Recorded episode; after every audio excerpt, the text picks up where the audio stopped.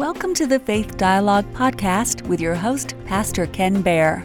Are you ready to swim in the deep end of the Bible pool or climb to the top of Faith Mountain? If so, open the eyes that see, those ears that hear, and a heart that is receptive. Get your cup of coffee and your Bible as we begin. Welcome to our 11 o'clock service here at Celebrate Seniors, a ministry of Faith Dialogue. Today, we are continuing. We're in week 2 of a brand new series. It's the series on the Gospel of Matthew. You know, as we start off, I want to mention that, you know, last week we only did one verse. But this week we're going to be going through verse 17, Matthew 1, 2 through 17. And last week the title of our message was Jesus, the Son of David, the Son of Abraham. Today our title is similar. It's Joseph, the husband of Mary. Joseph, the husband of Mary. And you'll see how that unique phrase is so different, so unlike any other genealogies, and so unlike the rest of the generations leading up to Jesus. And Matthew had a very specific reason in calling Joseph the husband of Mary. So let's take a look at this genealogy. There's a lot of names in there. We want to try to take it, get through all of the different names. There's going to be 42 different generations leading up to Jesus. So let me get started. Matthew chapter 1, verse 1.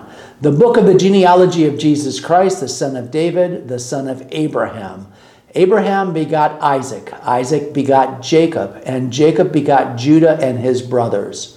Judah begot Perez and Zerah by Tamar. Perez begot Hezron, and Hezron begot Ram. Ram begot Amminadab. Amminadab begot Nahshon, and Nahshon begot Solomon. Solomon begot Boaz by Rahab. Boaz begot Obed by Ruth. Obed begot Jesse, and Jesse begot David the king. David the king begot Solomon by her who had been the wife of Uriah. Of course, that's speaking of Bathsheba. Solomon begot Rehoboam. Rehoboam begot Abijah, and Abijah begot Asa. Asa begot Jehoshaphat. Jehoshaphat begot Joram. Joram begot Uzziah. Uzziah begot Jotham. Jotham begot Ahaz, and Ahaz begot Hezekiah. Hezekiah begot Manasseh. Manasseh begot Amon, and Amon begot Josiah. Josiah begot Zechariah and his brothers about the time they were carried away to Babylon. Verse 12. And after they were brought to Babylon, Zechariah begot Seliatel. Seliatel begot Zerubbabel. Zerubbabel begot Abuid. Abuid begot Elikam. Elikam begot Azor. Azor begot Zadok. Zadok begot Achim. Achim begot Eliud. Eliud begot Eleazar. Eleazar begot Mathan. And Mathan begot Jacob. And Jacob begot Joseph, the husband of Mary, of whom was born Jesus, who is called the Christ. So all the generations from Abraham to David are 14 generations. From David until the captivity of Babylon are 14 generations. And from the captivity in Babylon until the Christ are 14 generations. Wow, that's a huge genealogy. This word in verse 1, by the way, that's translated as genealogy, and that's a really good translation. It is actually the word generations. Generations. You know, and it's unfortunate. All too often, we today don't really understand what a genealogy is. And I think that has a lot to do with what we see on TV, with CSI, with some of our crime shows. We're told about genes, and most people today are familiar with genes and DNA. And we get, you know, this word gene comes from the word genealogy, and people get confused because actually a genealogy table is a generations table, and it includes also the adopted sons and daughters, which are fully a part of the generations. You know, it's unfortunate sometimes when an adopted son or daughter doesn't feel like they fit into the family tree. But that's not true. Often the adopted son and daughter is just as much a part, and they should be a part of the family tree just as any other member, and entitled to all of the same benefits and the same respect. They've been grafted in. And that's important for us to remember, because we remember as believers in Jesus Christ that our Gentiles have been grafted in. We've been adopted as sons and daughters of Abraham. because the blessings of Abraham have been extended to those Christians that are Gentiles, that are not Jewish, that have been grafted in because of a belief in Jesus Christ. So happily, sometimes genealogy is a little bit easier today because of DNA. Some people are actually finding their birth mothers and birth fathers, which is kind of a completely different story and really not what the idea of generations here. But it can be kind of fun. I don't know whether you've tied into to Ancestry.com or any of the other sites. My brother Dave and I share an account on Ancestry.com, and it's been kind of fun looking at our genealogy, looking at our ancestors, going back as far as we possibly can. And that it's very time consuming, so you have to be a little careful because it can also be a great time waster. But what we found is what we kind of knew is that our family was kind of a dud. There's no princes, there's no kings, there's no royalty, no castles, no real ancestry of note on either side, my mom's side or my dad's side. But just to give you an example, here's a picture of the only relative back in the 1800s that we actually have a picture of. This is Michael Reynaud. It's my great-great-great-grandfather who was born in Quebec. He was French-Canadian, and we know that we're part of that family tree because we know that his children moved. They were born in Canada, but they moved to Michigan. And we know we pick up our tree in Michigan because we're from Michigan. My grandmother was born in Marquette, Michigan in the late 19th century, and Michigan was where our children were born, and it continues to be our home away from home. So enough of my answer history. Let's get into what Matthew's talking about here in this genealogy of Jesus Christ. And, you know, it's interesting because some scholars have said that Matthew takes a look at the genealogy and really the life of Christ from a Jewish perspective. And Luke, who has the other genealogy, takes a look at the life of Christ from a Gentile perspective. But looking at it and preparing for this lesson and the rest of this series, I can tell you that Matthew actually is looking at this from Jesus Christ, the Messiah's perspective. And really, we start off right away in these verses talking about Jesus Christ, the Son of God. That's who Matthew is referring to here. So as we talk a lot about this genealogy to do, these generations, the 14, and 14, 42 different individuals that are part of the ancestry of Jesus Christ going back to Abraham, there's 3 points we're going to make. And the first point is that we have a plan unveiled. The second is that there's a provision. That's the provision of God that is echoed. And the third is that we'll see prophecy fulfilled. So let's begin today with the plan unveiled.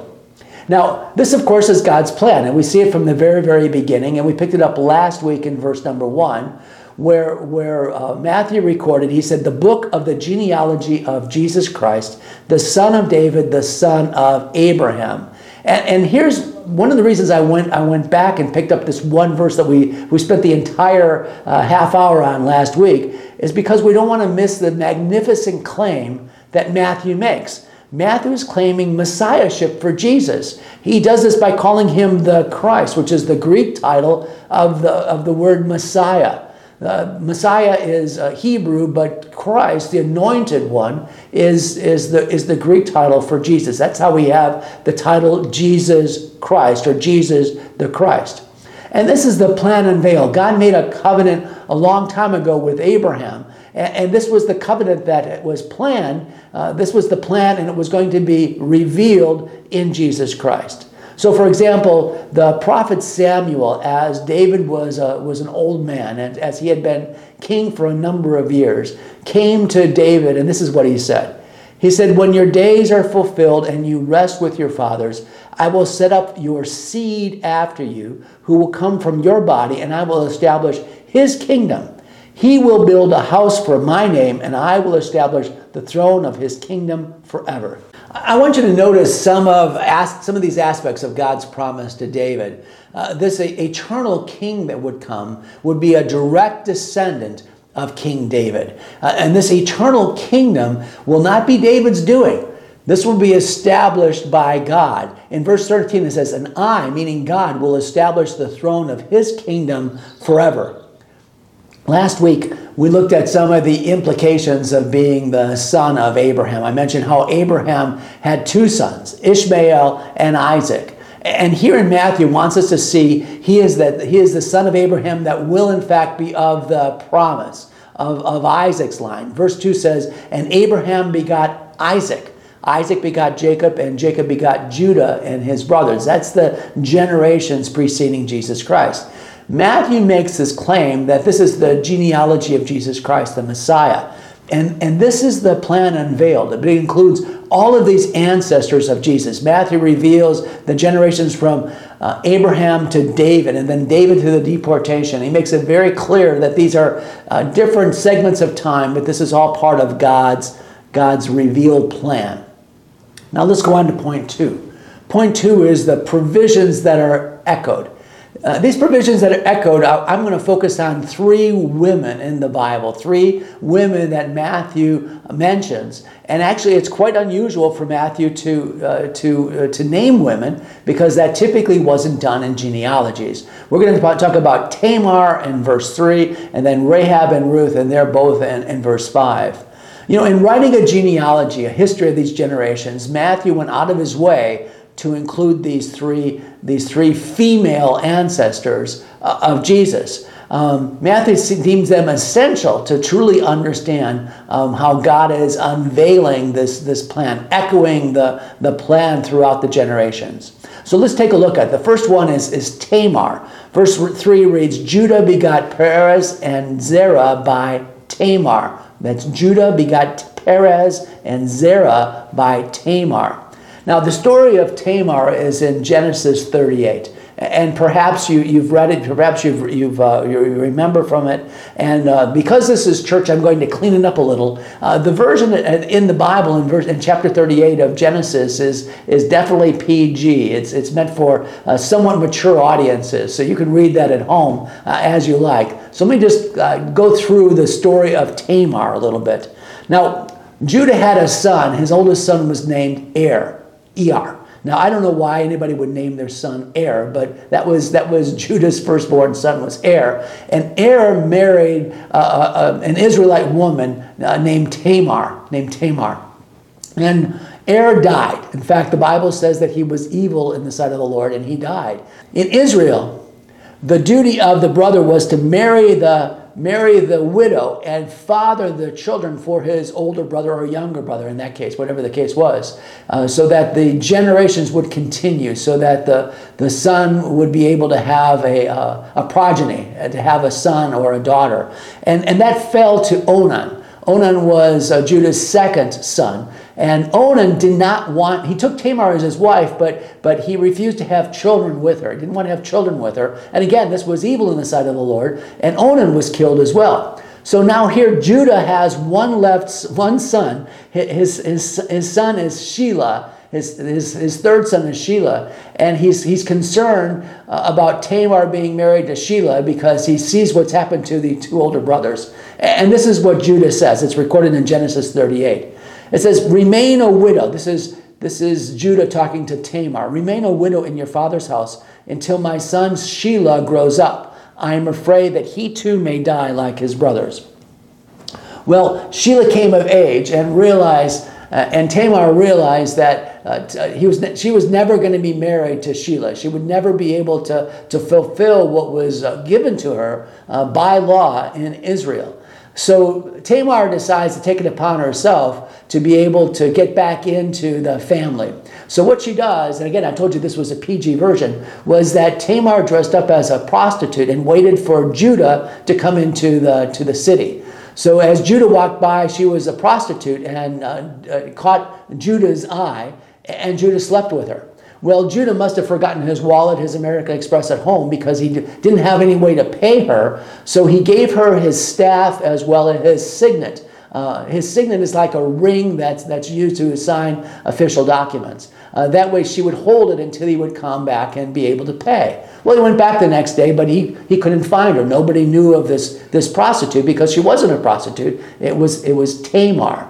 So as time goes on, Tamar, of course, is pregnant, and Judah finds out about it, and he's going to discipline her. He says that Tamar has been playing the harlot, okay? So he's going to discipline her, but Tamar shows up at Judah's house, and she's got his staff as well as his signet, and Judah realizes that he was the one that was in the wrong, that Tamar was supposed to be given to one of the sons, one of Judah's sons, but he failed to do that. And this is what he says.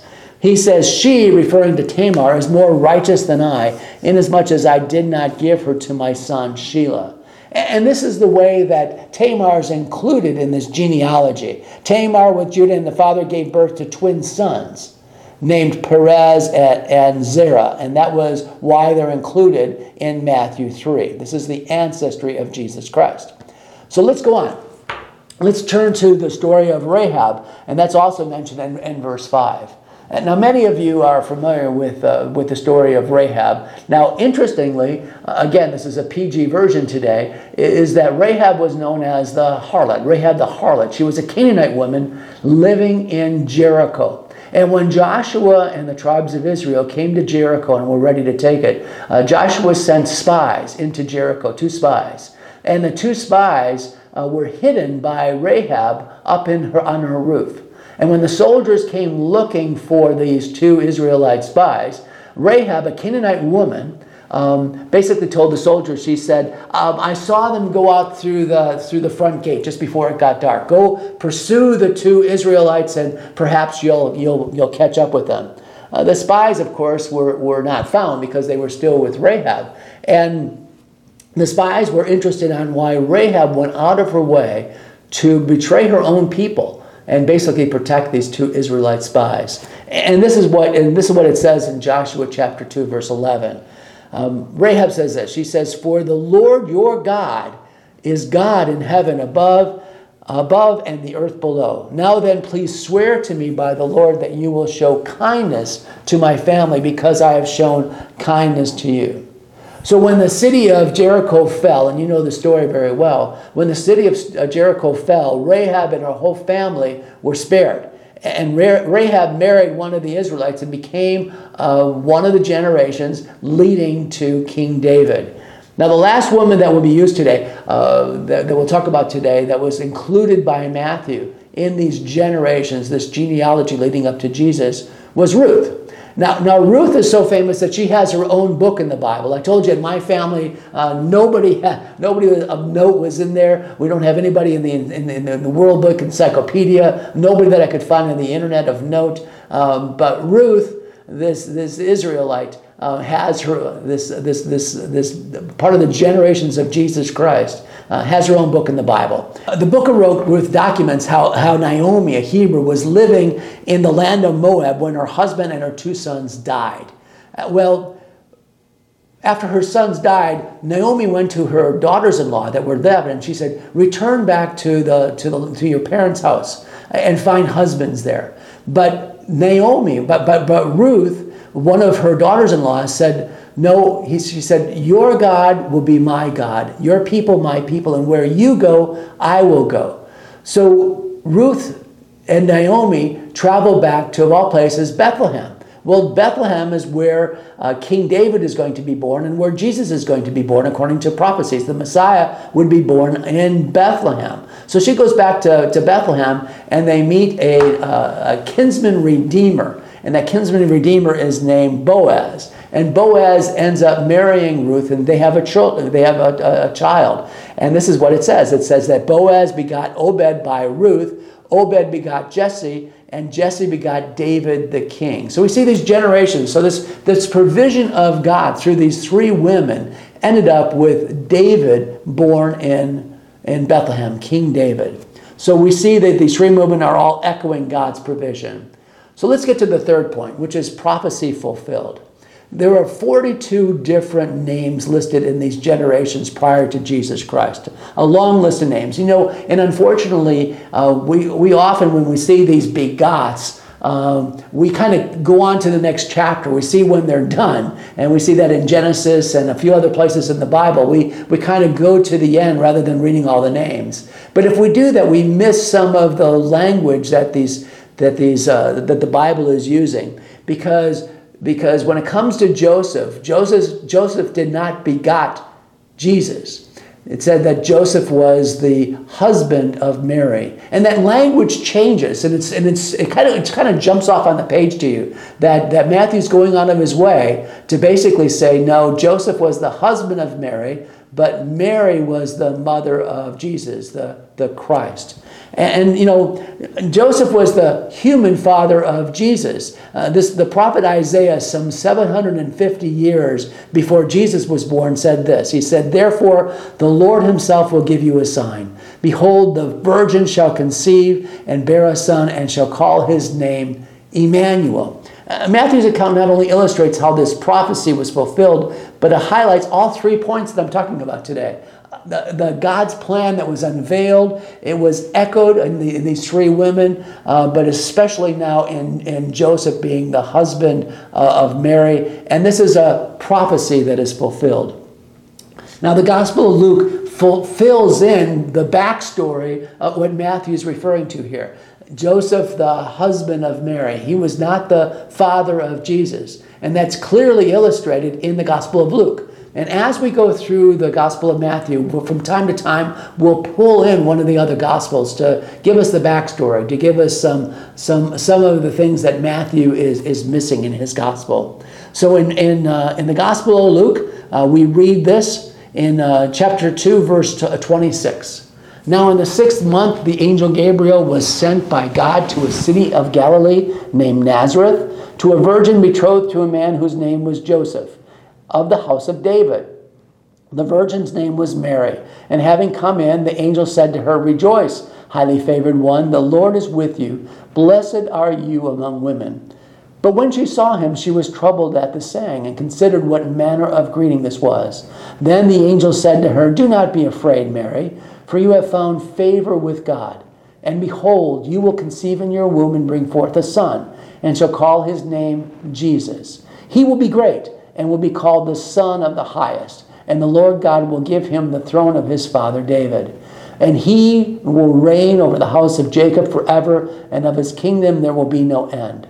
Then Mary said to the angel, 'How can this be, since I do not know a man?' And the angel answered and said to her, 'The Holy Spirit will come upon you, and the power of the Highest will overshadow you. Therefore also the Holy One who is to be born will be called the Son of God. Now indeed, Elizabeth, your relative, has also conceived a son in her old age, and this is now the 6th month for her who was called barren. For with God nothing will be impossible.' Then Mary said, 'Behold, the maidservant of the Lord, let it be to me according to your word.' And the angel departed from her." You know, this passage from Luke, along with these simple words of Jesus, Joseph, the husband of Mary, provides the story, the fulfillment of a prophecy that was given by Isaiah over 750 years prior to that. The scriptures today will illustrate exactly how God's plan is unveiled and how it's fulfilled and how prophecy is fulfilled in these generations leading up to Jesus Christ. You know, it's very important for Matthew to identify Jesus as a son of David, of this royal line, because if the Jews, the opponents of Jesus, could prove that Jesus wasn't born of the line of David, it would disqualify Jesus as the Messiah. But Jesus was the Messiah. He is fully God and fully man through this act that the Lord did by making Joseph the husband of Mary, but the father of Jesus is actually the Holy Spirit. Now, let's finish up with these 14s that's given in the very last verse, where it says there's 14 generations before the Babylonian captivity, before David, 14 generations from David to the Babylonian captivity, and then 14 generations after the captivity. And what does that refer to? Well, in most study Bibles, it's understood that in numerology, now this is a subject that I don't spend a lot of time at, but in the Hebrew language and many other languages, every single word, every single letter has a numeric value, and it comes from the word itself. So in Hebrew, the word David is three letters. Remember, in the Hebrew, they don't use vowels. They only use consonants. So it's D-V-D, or Dalet, Vod, Dalet. Okay? Dalet is the fourth letter of the Hebrew alphabet. Vav is the sixth letter, and then Dalet again is the sixth letter, so the fourth letter. So 4 + 6 + 4 is 14. So David, the number of David, the numerical value of the name David, as in King David, is 14. And Matthew is using this to illustrate that this is all part of God's plan.